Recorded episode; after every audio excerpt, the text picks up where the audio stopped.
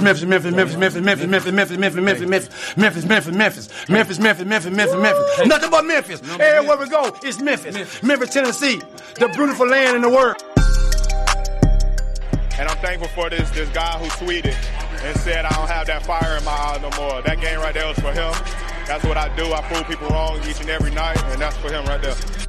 What up, Grizz Nation? And welcome back to the Grizz 901 podcast. I'm your host, Daniel Greer and Ryan is not with us this week.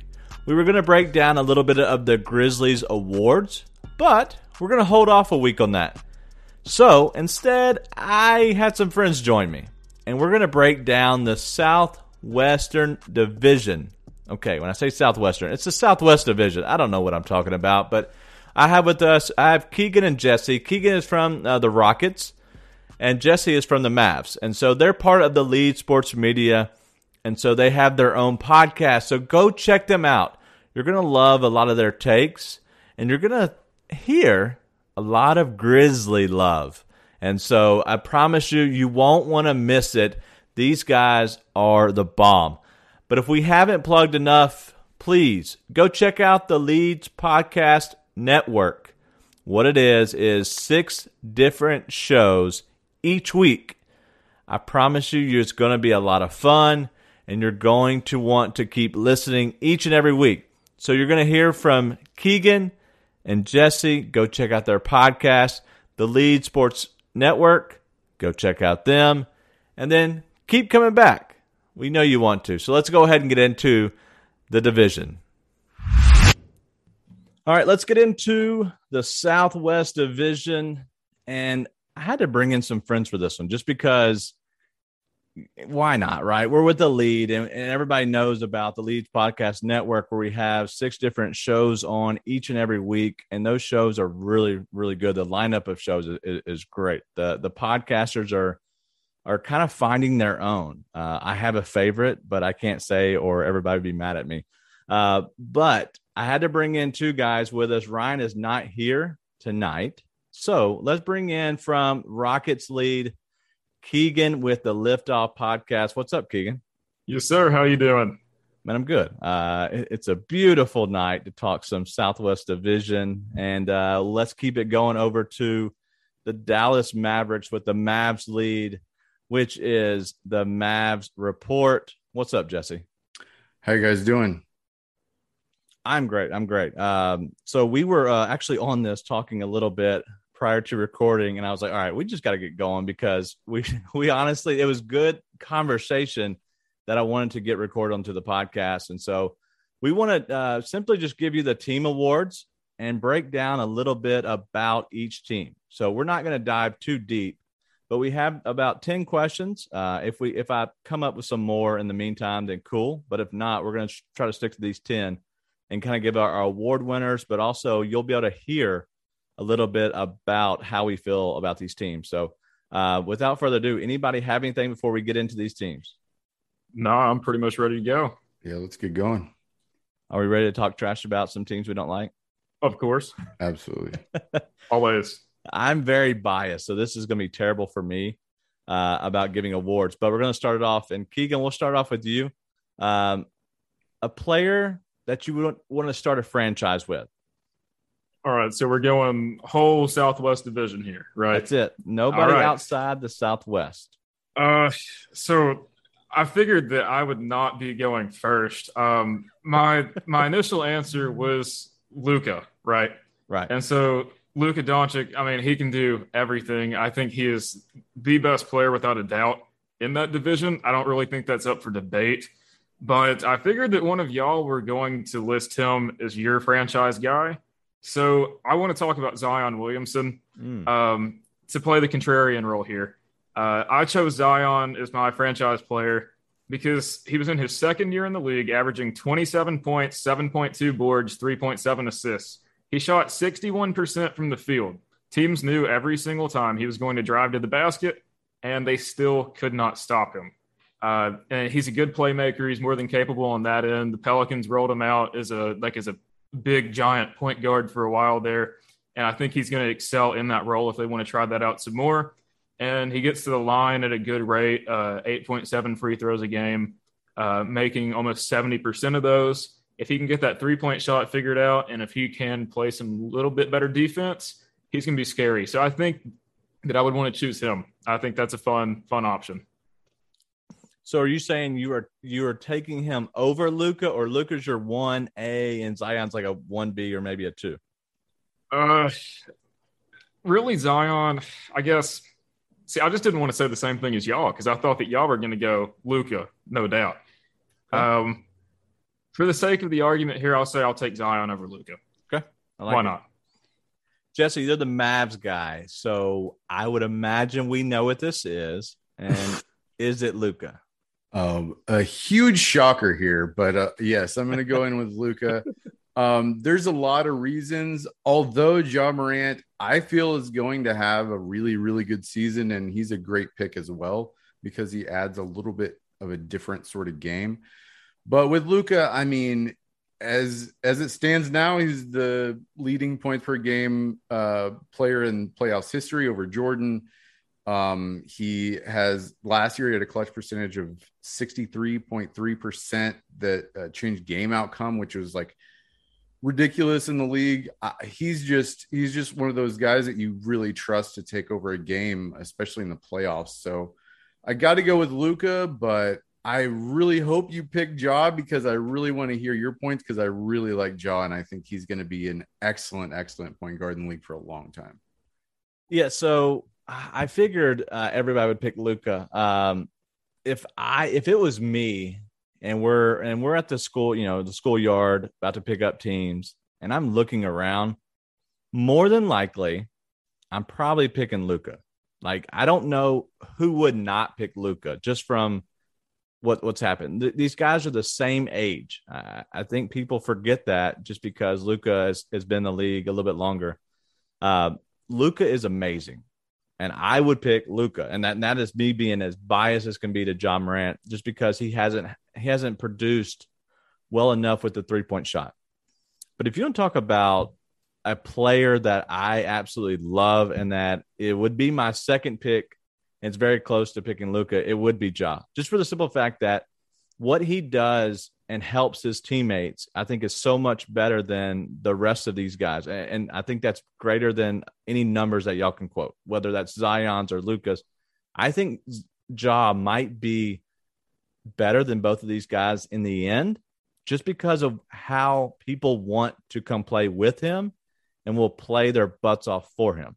And so there's no stats to that. And I think that's really what engulfs this city of Memphis that is, um, I think that's what engulfs him uh, um, to Ja itself. So I, I know that um, if I had to pick it, to, it would have to be Luka because who who wouldn't, man? The guy is amazing, and I know that he's probably going to be the MVP talk, but the guy in ten years will be looked at potentially as being one of the greatest that's ever played this game. And I think Ja can be there, but I think Ja would have to to work on his three point shot. But if we want to talk about Mr. Preseason, now that's Ja Morant for sure, hands down. uh, he's played well, but uh, anything else on that on the franchise player? Uh, I'm all good. All right, cool. Uh, yeah, I do want to say one thing. I think Ja could easily have a better career for the fact that he has a more competent front office than the, than the Mavericks have. So, you know, talent can only take you so far. You saw a great front office in the Hawks that brought Trae farther than Luka. So I mean, it you know the sky's the limit for that team.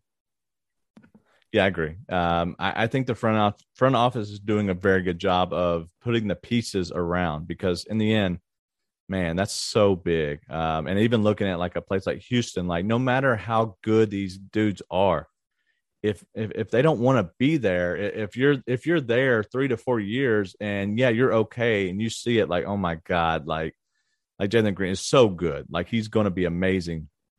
But but does he want to leave after a few years? Like is is that what's happening to the franchise? So I I hope not for anybody. Uh, but um, in the end, that's really what happens. That's what you know. That's what the Rockets are looking at with John Wall. Like, yeah, he got there, but now they're like, uh, what do we do? Like, it's kind of in flux. And so, uh, I hope that's not what happens to any of these players because uh, this could be the best division uh, for the next 10 years easily. Just because if you look at Zion, Uh, if you look at Jalen Green now, if you look at Ja, man, you, you, you know, Luka's there already. So this division could be dynamite. All right, so let's keep going. Um, breakout player this year. We're going to take turns. Jesse, you're up first. The so this is a tough one because there's a quite a few in this uh in this division. Um i i would say kpj but i don't feel like he's i feel like people know and anticipate that he's going to be very good. Um so i'm going to actually go with a rookie and go with trey murphy. I think he's playing wow. really good and a lot of people aren't expecting him to have a good rookie year, but I think he's going to have a really, really good rookie year. He looks amazing in preseason and he's got all the tools. I thought he fell too far in the draft. So I'm looking for him to surprise some people. I wanted to be a little bit different. There's some other guys like Keldon Johnson that you think could be really good, but I'm going to go with Trey Murphy here. All right, Keegan, you're up. Uh, I really like that Murphy pick. Um, I was tempted to put him uh, a little bit later on in this episode too as one of my picks um, for rookie uh, rookie of the year for that division. I really wanted Murphy on the Rockets, uh, really, really bad. I mean, he's one of 11 guys in NCAA history to finish with a 50 40 90 split, if I remember correctly. So I mean, he's just insanely talented, and he plays defense, and I mean, he's he's got all the physical tools to succeed. But like you said, I'm I'm going with KPJ here, right? And as you said, a lot of people do anticipate Porter Jr. taking the leap this season, but that's for a very specific reason. It's because he averaged in 26 games for Houston last year. He averaged 16.6 points, 3.8 rebounds, and 6.3 assists, right? Now, about half of those games came with him sharing the court with John Wall. And so Wall was taking the ball out of KPJ's hands. He was taking shots away from KPJ and KPJ is better suited um, to play the one and be a playmaker. That is the most underrated part of his game. And so I think with him being in Houston this year, uh, being the true point guard for them, he'll have you know, he gets all the experience that he wants, leading an offense, running an offense like that. So I can't wait to see him. Uh, even just in the preseason, he's shot really well so far. Um, a lot of people, and I know it's it's just preseason, so it's probably an overreaction. But uh, if he can get his three point shot at a respectable mark, then he's going to be one heck of a player. I can just confidently say that right now. He's going to be my pick, and I think he's got the chance to be. Um, just say Jalen Green is one A for Houston for the next four, eight years, whatever. I think KPJ is going to be that one B, and he's going to be a really good point guard. Wow. Um, I like that. Uh, how uh, KPJ? Um, he is only getting paid two, and then next year it looks like it's a, uh, a team option of three, you know, three and a half, almost four uh, million. Uh, I'm guessing a extension comes if he has is he if he has that kind of a good season. I'm hoping so. Um, I'm not sure what that number would look like. Uh, I think there's a lot of factors that go into it. Um, some off court stuff, that kind of thing. Mm. Just looking at him, can we, you know, because uh, they brought him in, um, had him play in the G League at first because he left Cleveland in right. a very bad spot. And his, he talked about how his mental health was not in a good place. Uh, basketball wasn't his focus. But he did say at Media Day that the Rockets organization, by them taking a chance on him and helping him get his head straight, he said that that organization saved his life. And yeah, that was directly what he said, too. So I think I think he's in a good place now, and I'm I'm hoping he's able to stick around for us uh, for a contract extension with us. Yeah, that team option um, that looks great for the team, um, and I think a three year extension maybe at the end of this year. Uh, so you so you'll still get him on a, a cheap deal, but really what they need to do is they need to try to maybe front load that if they feel comfortable with his mental health and and really where he stands and not being a flat out just a knucklehead, right? Um, if he can kind of keep his uh, his act together and kind of just grow up and mature. You know, everybody needs to grow up and mature, you know, at the age, you know, 19, 20, 21. You make stupid decisions. These guys, you know, have tons of money and they're making stupid decisions as well. There's no difference in that. So um, I, I, think that they'll uh, get that extension done. If he plays the way he did last year and it's potentially breaking out of that even more, he's still 21 Let's just you know, and so let's just say he he's going to be better as long as he matures. He'll be he'll be fine and he'll get the bag. Uh, that's a guarantee. Um, I like both those guys, so I'm going to be um, a little uh, kind of uh, homerish, but I, so I have two, and it's because my podcast. I'm going to allow it. Um, so Desmond Bane is my my main guy.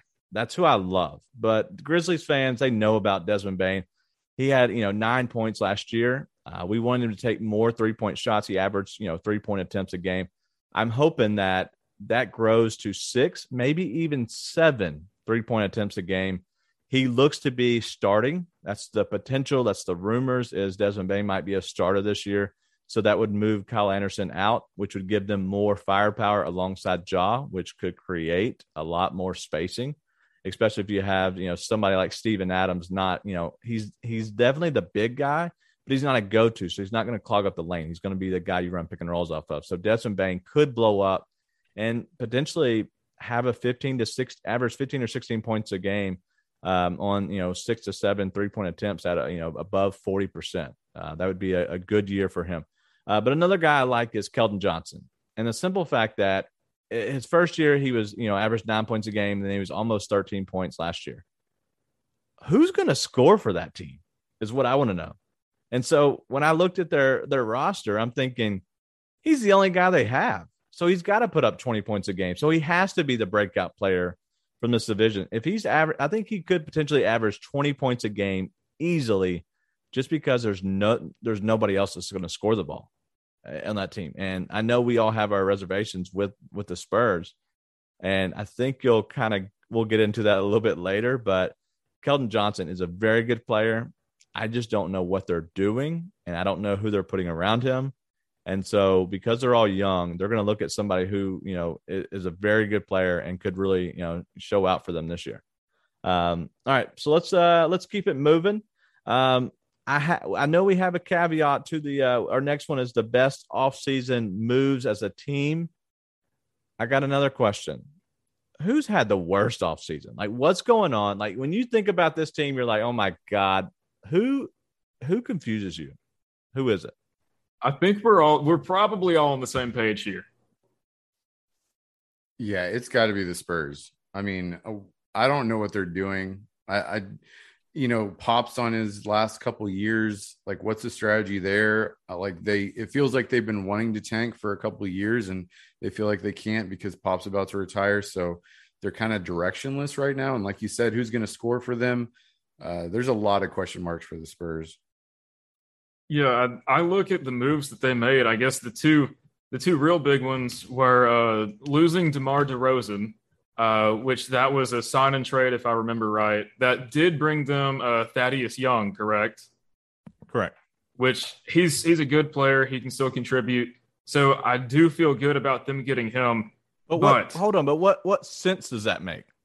Like what I, I thought he was going to get get there, get bought out, go back to the go back to Chicago. Like why is he still on the team? That that makes oh, no I've, sense. I've got no idea, but nothing else they did make sense either. Because right. uh, I've got it written down right here. Uh, Doug McDermott got a three-year, forty-two million dollar deal from the Spurs.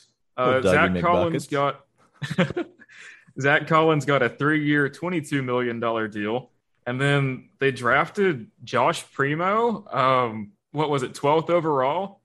And Youngest that, player in the draft. Yes, came out of nowhere because I mean he was projected maybe late first, right. maybe probably probably somewhere in the second round, and he can get buckets, but he's just he's raw and he's super super young. So why are you taking him 12th? I mean Alperen Sengun was still on the board, and he would have been perfect for San Antonio. Yeah, yeah, I, I agree with uh, Sengun. He, I thought he was easily going there. Um, you know, I was watching the Grizzlies and what they were doing. Uh, I'm still confused as to what they were doing, um, but I do think that a lot of these players would have fit better uh, than than really who they you know who they took. So um, who knows? I, I, don't know what they're doing, and I think we're all confused. I'm looking at their books, and there's you know their highest paid player is 15 million, right? So I, I Maybe they're just trying to save money. Who knows? But um, all right, that's enough about the Spurs. Um, we can make fun of them as we keep going. Uh, but the best off season, I'll start it off, and I think it's the Houston Rockets. Um, and Yes. I know, I know that um, that a lot of people will look at maybe uh, the Pelicans getting uh, Jonas Valanciunas just because he was the best player in that trade. It was um, you know interdivision uh, trade with the Grizzlies and the Pelicans, but in the end of the day. I looked at the draft more than anything because you know the free agent signings just weren't really there. There's nothing that happened. The trades, you know, they were hit or miss. But at the end of the day, when you're able to get you know a guy like Jalen Green, you can go and get Alperen Sengun, um, Usman Garuba, Josh Christopher. I like I don't know if I just need to keep going, but like that's who they got just in this draft. That's not like the last couple years. That's just this draft. So the future is looking good for Houston. And I don't know how good they'll be this year because you have a player at the age of 31 and John Wall, you're paying, you know, 44 and potentially 47 million to. And then Eric Gordon, who's 32, injury riddled. He's still in the team. He's, you know, is going to get paid 18, 19, whatever in the next couple of years. Those are issues that you have. But in the end of the day, you know, I, I can't fault them for for what they did because they had to they had to get John Wall and he's a good player. I think they'll get more from him in a trade at some point. But as of right now, he's on the team. And I think he can actually be an asset if he would learn to take a step back and just take care of if, if John Wall would learn to take care of his body and say, Hey, I know that I'm going to get traded. Not a big deal, right? Because that, that that's the writing on the wall.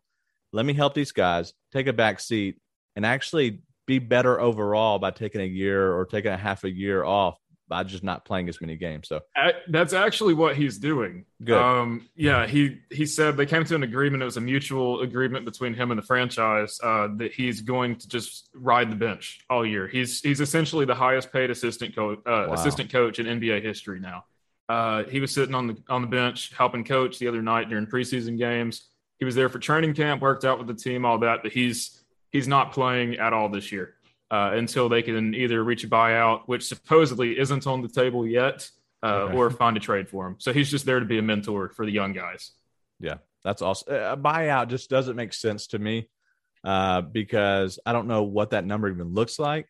And I'm not saying that cripples the franchise because you know the books are clean, right? It, it looks fine. You know, in the next couple of years, they they have a lot of people that they don't have to pay a lot of money to, so they'd be okay. But if you buy him out, you're putting in a lot of money that you couldn't go out and find somebody. If you get somebody back on a one year deal and you eat a lot of money, that's okay because you're going to get draft picks along with it. That's only going to better you off. A buyout, it doesn't necessarily better you off because really you're just paying somebody to leave when ideally that guy can get you at least a second round draft pick. At- you know, he can get you plenty. So anyway, let's keep uh, let's keep it going. Jesse, what you got? So I got to agree with you on Houston. I mean, you have an, an amazing draft. Like, I don't know how they pulled that draft off. Obviously, as a Mavs fan, I'm super jealous of that. Um, but you know, when you look at Sengun, he's the type of player that can really get buckets in creative ways around the basket. Um, I, I think his offensive style, while isn't really in vogue in the NBA, is going to translate well for the complementary pieces they have on the team. So you pair that with Jalen Green, who is, you know, could be one of the best two way players in the league in a few years, and that already has a lot of, you know, uh, G League experience. And then, you know, you put a Garuba who could uh, eventually be one of the better defenders, especially in the Southwest Division. We'll get into defen- uh, defensive players later, but there's not a lot of lockdown guys in this division. So if you can actually lock up somebody like Garuba that can that could eventually maybe lock people down in a in a variety of ways. I mean, that's a great asset to have. You know, will will they really pan out? We don't know yet. I, I mean, I'm sure Green will, but uh, you got to say that you you compare that with or pair that with, you know, KPJ and and you know the rest of their roster. They have a promising young roster to build on while they're just one year, not even a full year into rebuild. So I got to give it to the Rockets. Yeah, Wow, uh, I could, man, I could talk about Houston for forever, right? Uh, and I, I hated that I put them down as many times as I did, or one of our players is the answers to these questions, because I just I feel like a homer. But I think it's it's really hard to ignore the offseason that we had. I mean, David Aldridge said that the Rockets had the best uh, offseason in his article for The Athletic. I mean, we had major media people who were saying, yeah, Houston knows what they're doing. Uh, I guess to kind of expand just a little bit, I won't take too long. Um, like you said, we're not even a full year into the rebuild post Harden. Um, I mean, we're he was traded in January. It's currently October and we've already got this great, solid, you know, this amazing young core. You've got KPJ, Christian Wood was a borderline all star until he got hurt last year. He's looking great. Jae'Sean Tate is a productive player, uh, yeah. uh, whether he comes off the bench or starts. He's the type of guy every team needs. KJ Martin was the steal of last year's draft, coming late in the second round, and he's going to be really productive in the future. And like y'all said, I mean, you bring in four first round picks this year, and Green is your future you know, superstar pretty much. And then Sengun looks like he could blossom into a star given the given enough time. And he won an MVP in a pro league at age of 18, by the way, uh, playing overseas in Turkey. And then Usman Garuba and Josh Christopher are both going to be solid young guys. Might both spend some time in the G League, but they could really develop into something great too. And even the mentors that they brought in, like Daniel Theis and re-signing uh, David Nwaba, those are going to be huge for keeping the young guys kind of in line and teaching them the ins and outs of being pros. So really, it's I think Houston had probably the best offseason, uh, certainly out of any team that's in a rebuilding phase, but probably out of any team in the league, just because they lost Harden and the future already looks bright. Not even a full year later, so. Yeah, I agree. Um, they might be. They might have had the best off season overall. I know the GM survey said a bunch of other stuff, and, and people like the Heat and what they did with Kyle Lowry and, and the Lakers, just because they got all the every every player that's decent above the age of thirty four. Um, so th- that's that's completely different, right? But um, if it's me, I, I, you're getting younger, and and they're only going to get better. Um, but anyway, let's keep it moving. Uh, we have next is the most improved, and we can go any direction you'd like um, and you can give me one or both, uh, either team or player, whichever you'd like to do. Uh, Keegan, I think you're first. Go ahead. Uh, I was thinking in terms of teams. Uh, personally, I put the Pelicans here, um, okay. and I can explain why. Is because I think, first of all, and maybe this falls more under um, best offseason, but they shed the salary from Steven Adams and Eric Bledsoe that is huge because whenever they both got there, I was sitting there thinking, what in the heck are y'all doing? This is the worst contract you could hand to Steven Adams because he is not worth the money he is making. But I will say, swapping him out for uh, Jonas Valanciunas, that's going to be really big because he provides more spacing, gives Zion more room to work. And like we've said before, the Trey Murphy draft pick, he's going to be an extremely, extremely valuable role guy for them. He's going to be huge. And then, I mean, even like uh, pulling in Thomas Satoransky uh, to be a guard off the bench. I think that's a good uh, that's a good acquisition too. So I think they kind of short up their team. Uh, although they lost Lonzo Ball, they replaced him with Devonte Graham, who is young and still has some upside too. Um, so I think in terms of this division, I think the Pelicans will get better than they were last year. I don't see any other team really taking a leap like they will. Uh, and I don't think I can put Houston on there for most improved because we haven't seen half their young guys play yet. So, yeah, Pelicans it is for me. This is a tough one, Jesse.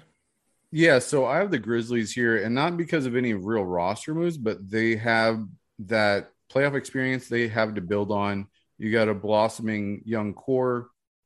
You know, I love Bane during the draft, we were doing a live locker room, and uh, Sean Coleman came in from Locked On Grizz and, and, just gloated because we were so excited. We thought we were going to get Bane with our second pick, and uh, you know, swiped him right from under us. And he has been amazing, much better than our first round pick.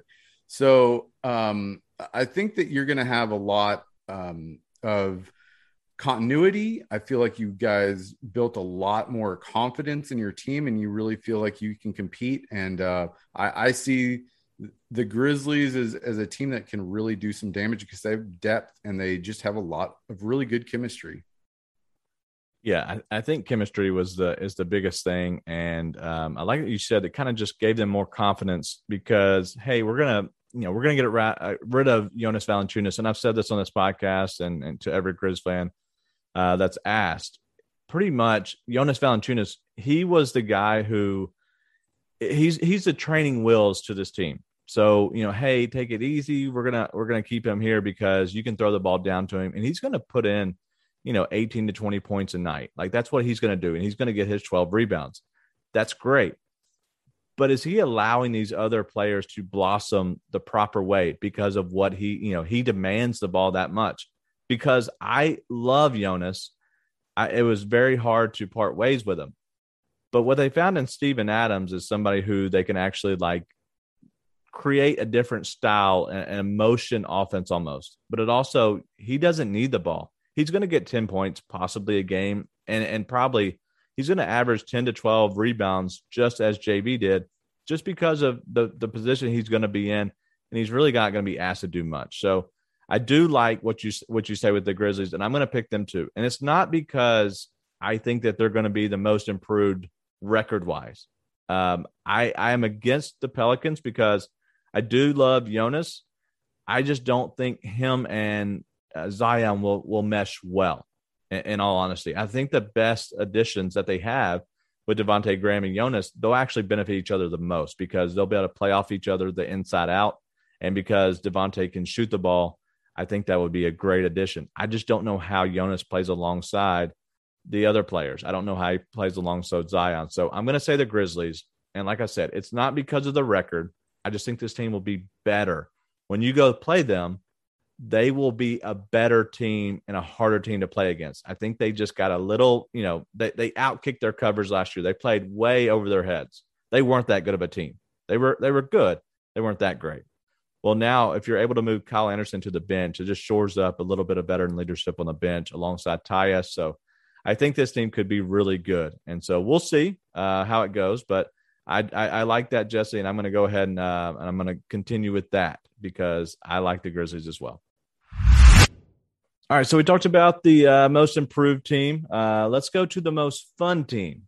And Jesse, we're going to lead off with you. So go ahead and give us who your most fun team is. I'm going to go with the Grizzlies again, and I'm going to go a little bit more in depth on this reason. Um, I think with Steven Adams, he's uh, quietly one of the best screeners in the league. And what he's what Ja likes to do is with Valanciunas, he would set a screen and Ja would sort of get into the top left of the key. And whenever the defender would go drop to try to keep him from getting to the basket, he would stay and get that little floater, that little jumper. And he was able to get that when Valanciunas was able to to set the right screen, but I'm very confident that Steven Adams is going to be able to do that or go into a screen to pick a roll action where he's also very effective.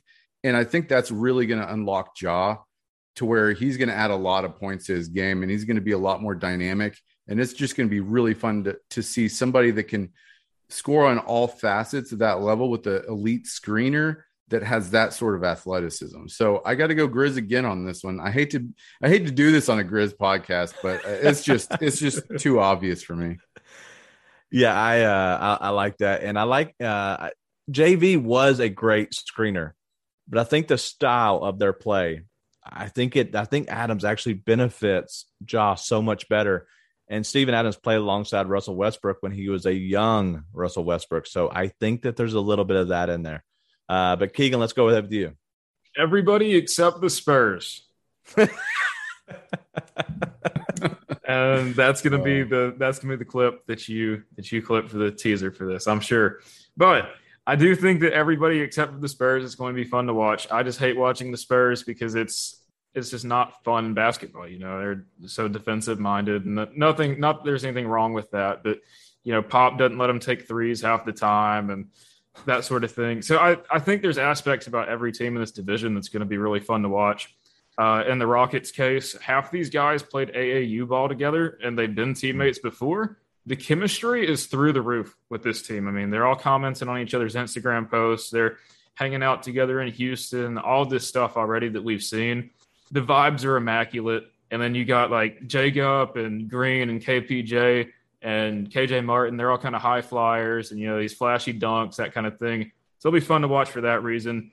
Uh, for the Grizzlies, Ja is just such an explosive player. I mean, he's one of my favorite in the league. If I wasn't a Rockets fan, I'd probably be a Grizzlies fan, if I'm being entirely honest. Uh, and then with the Mavs, I just I love Luka Luka so much. He's so so good, and he's so young too. It's just watching him is a treat, especially in the playoffs. And then even the Pelicans. I mean, watching Zion, a dude his size playing point guard is probably top three most entertaining things in the league right now. So for that reason, everybody except for the Spurs is going to be fun this year. I agree with that. Um, I really, I really think this might be uh, the most fun conference overall, just because of the young talent, and they're young, but they're they're really good. And there's a lot of future All Stars. I think a potential future MVP sooner rather than later. Um, and I'm going to go with that guy. Um, I love the Grizzlies. I love watching them. Uh, obviously, ten times out of ten, I'm going to turn on the Grizzlies just because it's it's my home. It's my you know their family. But if I'm looking for a game to watch, there's a few people I go to. I always go for, and and those are simply Steph Curry, Luka Doncic, and Zion Williamson. That that's who I go look for Luka, Steph, come on, Curry.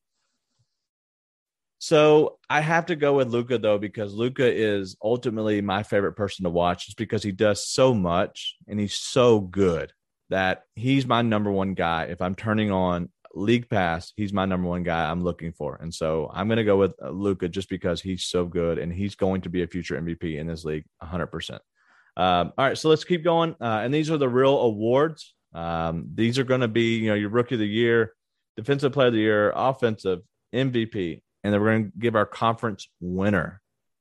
But let's go ahead and um, I'll start us on rookie of the year. I think this is, I think this is going to be the easiest one, right? Right? It's going to be Ziaire Williams. Is that that's right? Oh no! Oh come on, man! Not right. Wow. Okay. All right. So it is Josh Christopher. I agree. No, him either.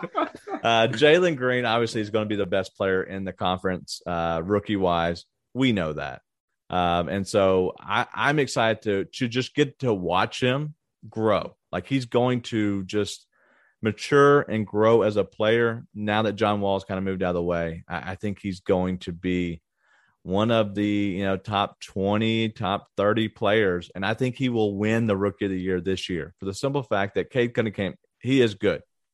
But I think Jalen Green's going to win it just because he's going to get he's given the keys right away, and if his offensive firepower is so much better, in my opinion, than Cade Cunningham. Even though Cade can do so much, I, I just think Jalen Green's going to do it. But uh, but Jesse, we'll go with you first because we know uh, who Keegan has for sure. Yeah, I mean, I think we're all going to agree on this one. I don't think it's going to be close. Uh, the only thing that I, if I do want to pick on Jalen Green a little bit, is I have some questions about him maintaining maintaining a dribble in drives. I don't know if he's going to be able to be that type of scorer yet, and it is hard to develop that quickly. So I want to see more about how he can navigate through offenses to get to the basket because that's such a huge part of, of playing in the NBA nowadays. Uh, his shot's going to be there, his defense is going to be there. He's super athletic, so those assets are going to be there sort of like um you know ant-man. So mm. you know i think that everything's there for him especially in this division. I don't know if he's my rookie of the year pick for the entire league but he's definitely for this division. Okay. Keegan? Uh, I'm going Alperen Sengun uh, Uh, not actually. Given enough minutes, I wouldn't be shocked if he was a dark horse for the actual Rookie of the Year uh, award at the end. Uh, but I just I don't think he'll get enough run to really um, be in comp like in real competition for that. Uh, but yeah, it's going to be Jalen Green. Uh, obviously, second overall pick and the best rookie in this division easily. Um, scores at all three levels has the uh, has the physical traits to develop into a really good defender one day. His playmaking is kind of underrated too. Um, he doesn't always make the right read, but he does have a couple flashy passes here and there that you'll see. We even saw it in the preseason the other night.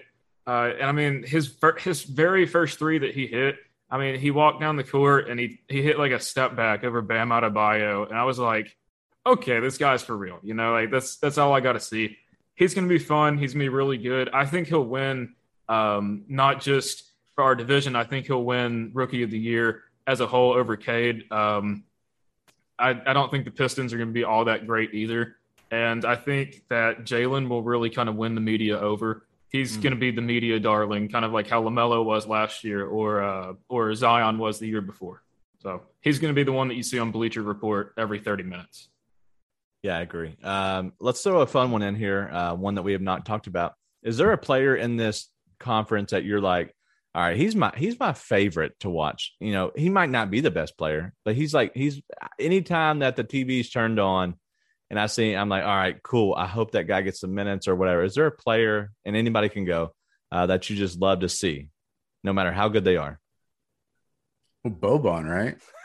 That's yeah, th- three point shooting Boban. Um, that I, am going with that one. I have to at least give the Mavs a little bit of props since I do rep- represent the Mavs. So I'm gonna go Boban. Hey, Boban minutes are fun. I I will second that.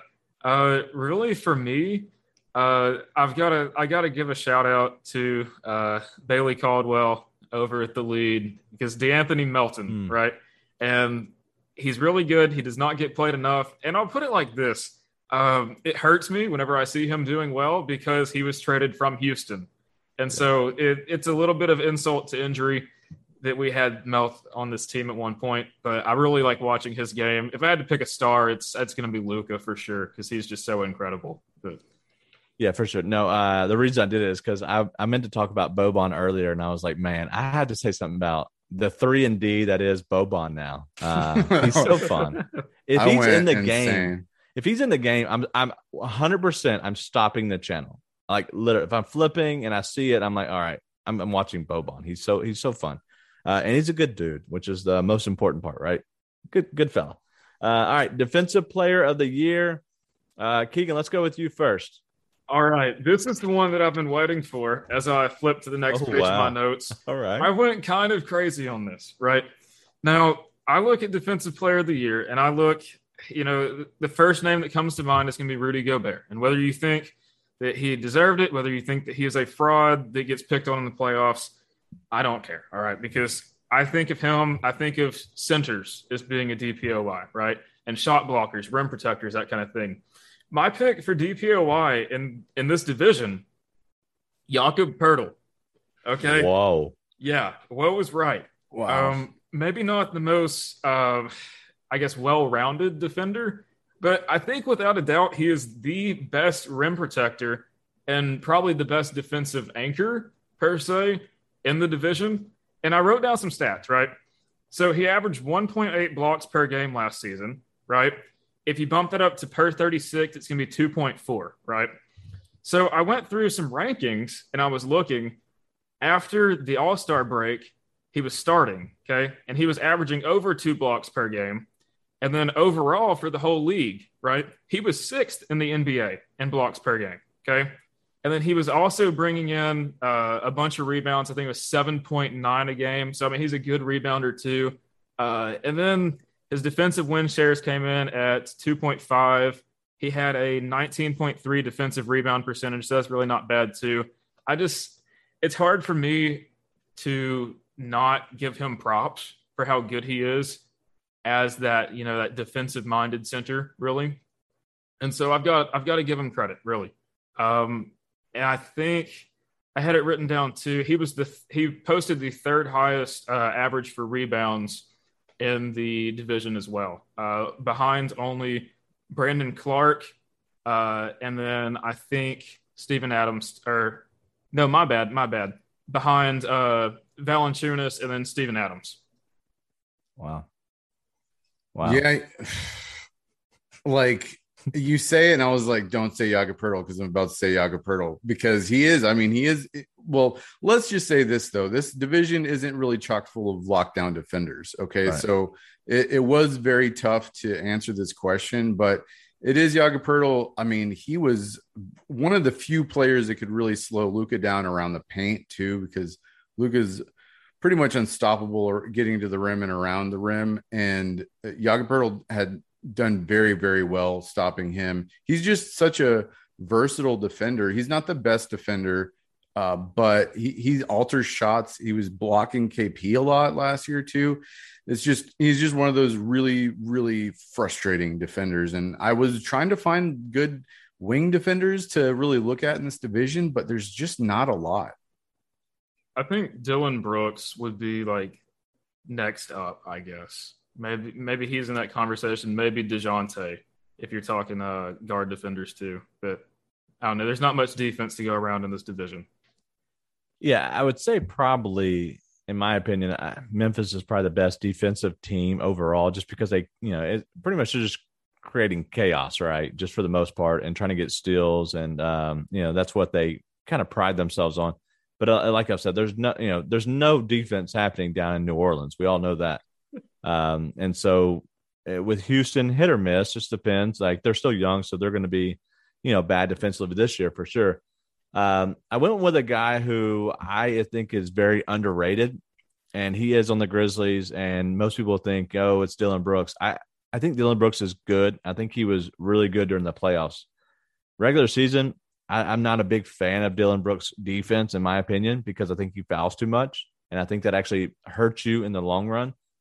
Kyle Anderson, I think, is is so sneaky good defensively he he he just does and is always in the right area. So he's doing the right thing because he's always in the right area. And so when you look at team defense, the always there is going to be Kyle Anderson when he's on the floor. So I had to give him a shout out just because he defensively would just create you know bad matchups like so if you're going against him and you're and you're a smaller guy he has the link just to kind of back off you but also kind of keep a hand up and create you to have a bad shot, as well as you know the bigger guys. He could still stand on his own. So that's why I went with Kyle Anderson, just because I've watched him and I and I love who the, who the player he is.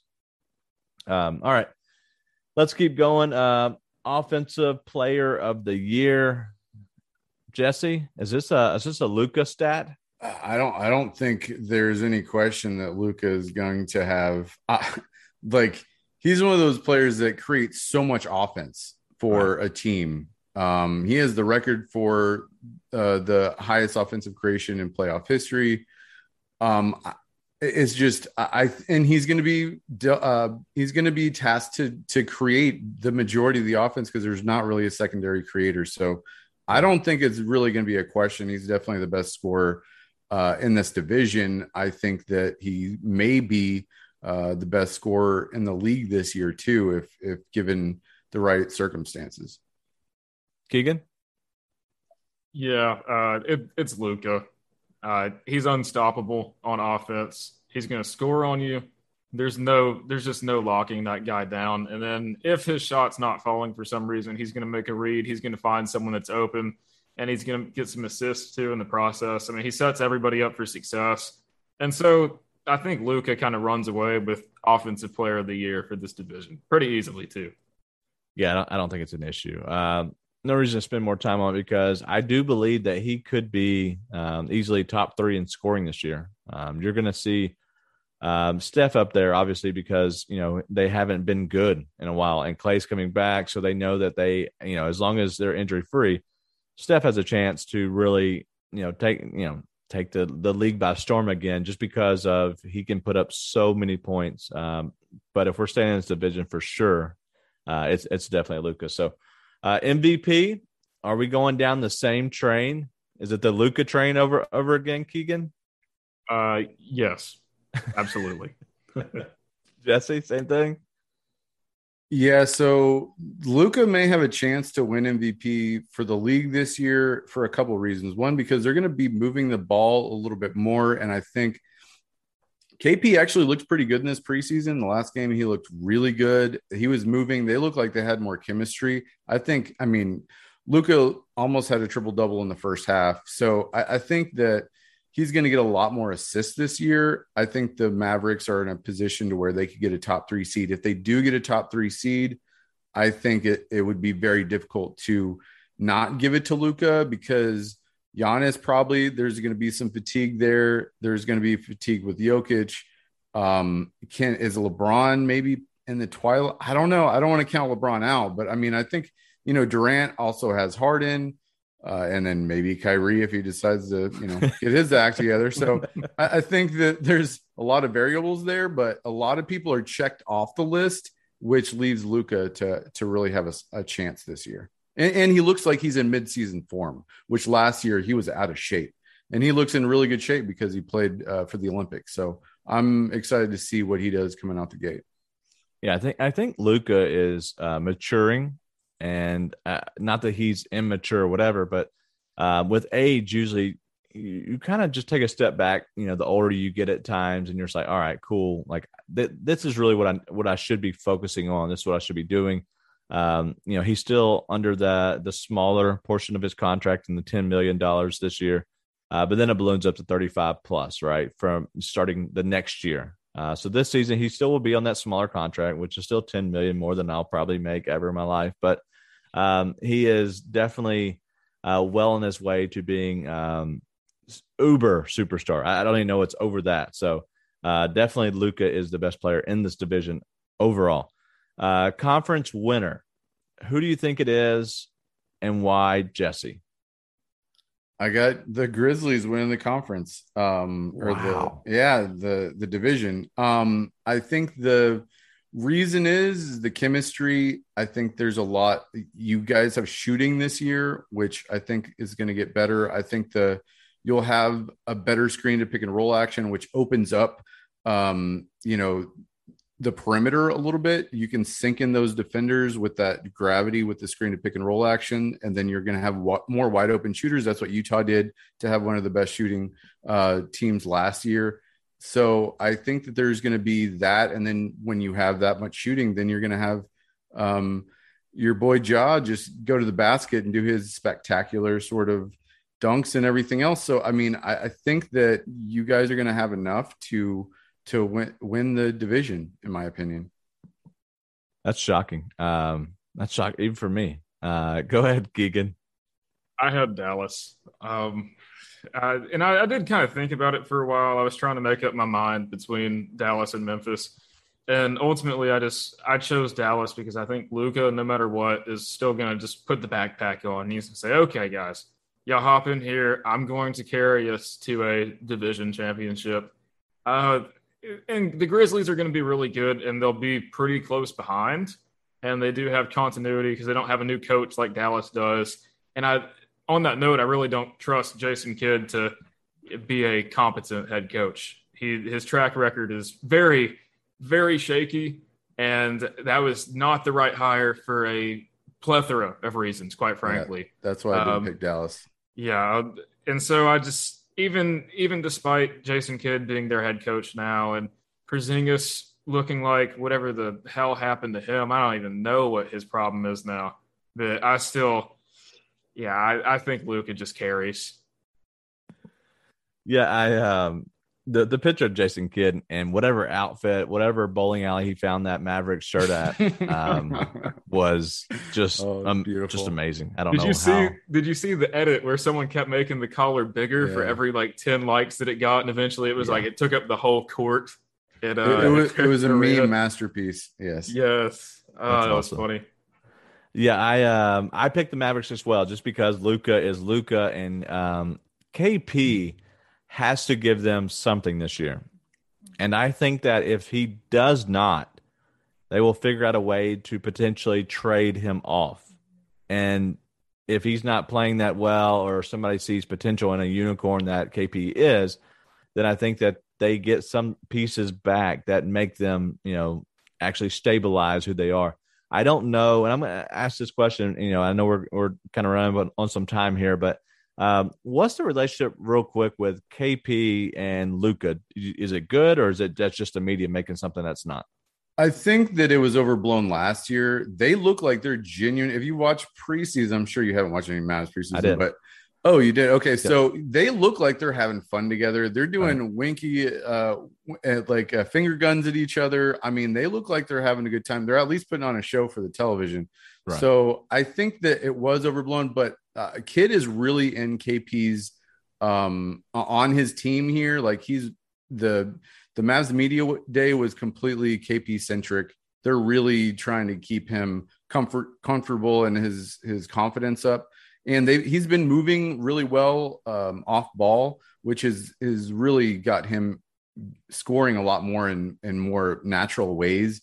So I think he is going to have a better year. I'm, I have questions about Jason Kidd, but I also have questions about Luka having such a uh, hard off season with the Olympics where he may get run down towards midseason. Yeah. That's why I don't know if they can actually pull out the division win. Yeah, that's always scary. Uh, coming off Olympics, um, and but then also you know just the injuries from KP. Um, do you uh, anybody have any any crazy thoughts on the how the the rankings of this division will be?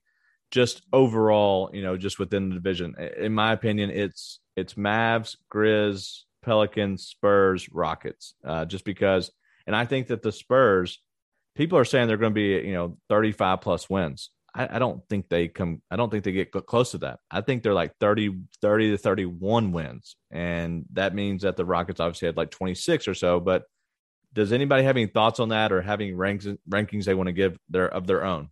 Well, that's what I was about to say, actually.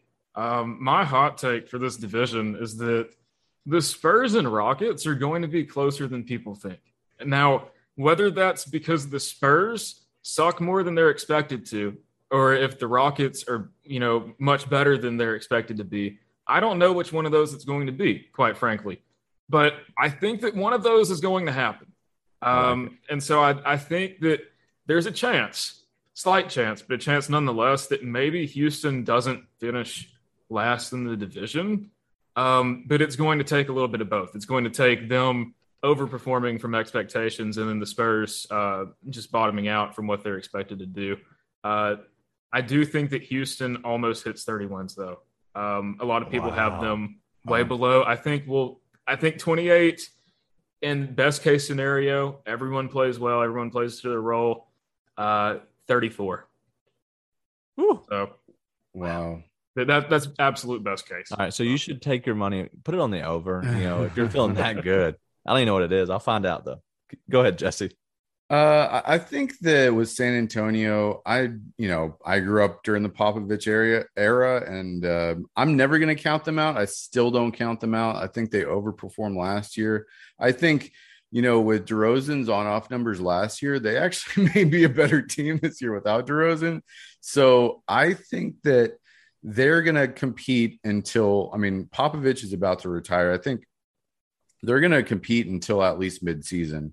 I don't it's more about motivations for me. I think the Rockets may be less motivated to win and San Antonio is more motivated and a lot of those sort of end second half, half of the year um, standings is more about team motivation than anything. Yeah, I agree. Um, all right, so I have one fun one uh, for us. Uh, and we'll just need to be like just real quick, but does everybody agree that the the favorites to win are the um, uh, to win the whole thing, right? Would be the Lakers, and then if we go out to the East, um, the Nets. Is is that agreement majority? Yes. I no? I don't agree with that actually. I, I think wow. that both of them have a lot of question marks, and I would I would almost think that maybe a Denver gets farther than the Lakers um, I don't really know who wins it all. I could see Milwaukee winning again, um, but there's just too many question marks, especially with the Kyrie situation, the health of everybody on either of those teams. Um, you know, it's not a guarantee. So right. I would say it's, it's probable, but I can't say it's a lock at this point. Wow. Um, so real quick, I just something just caught my eye again. Um, the number for over under wins for Houston and the Spurs are one game apart. Houston's 27 and a half and the Spurs are at 28 and a half. Wow. Spurs um, are lower than I thought then. Yeah. That that shocked me. That's why I like kind of caught me caught me off guard. Um all right, well then then you know what? This will be even more fun. Give me your two teams from each conference. I don't need to know who wins. If you want to tell me, go ahead.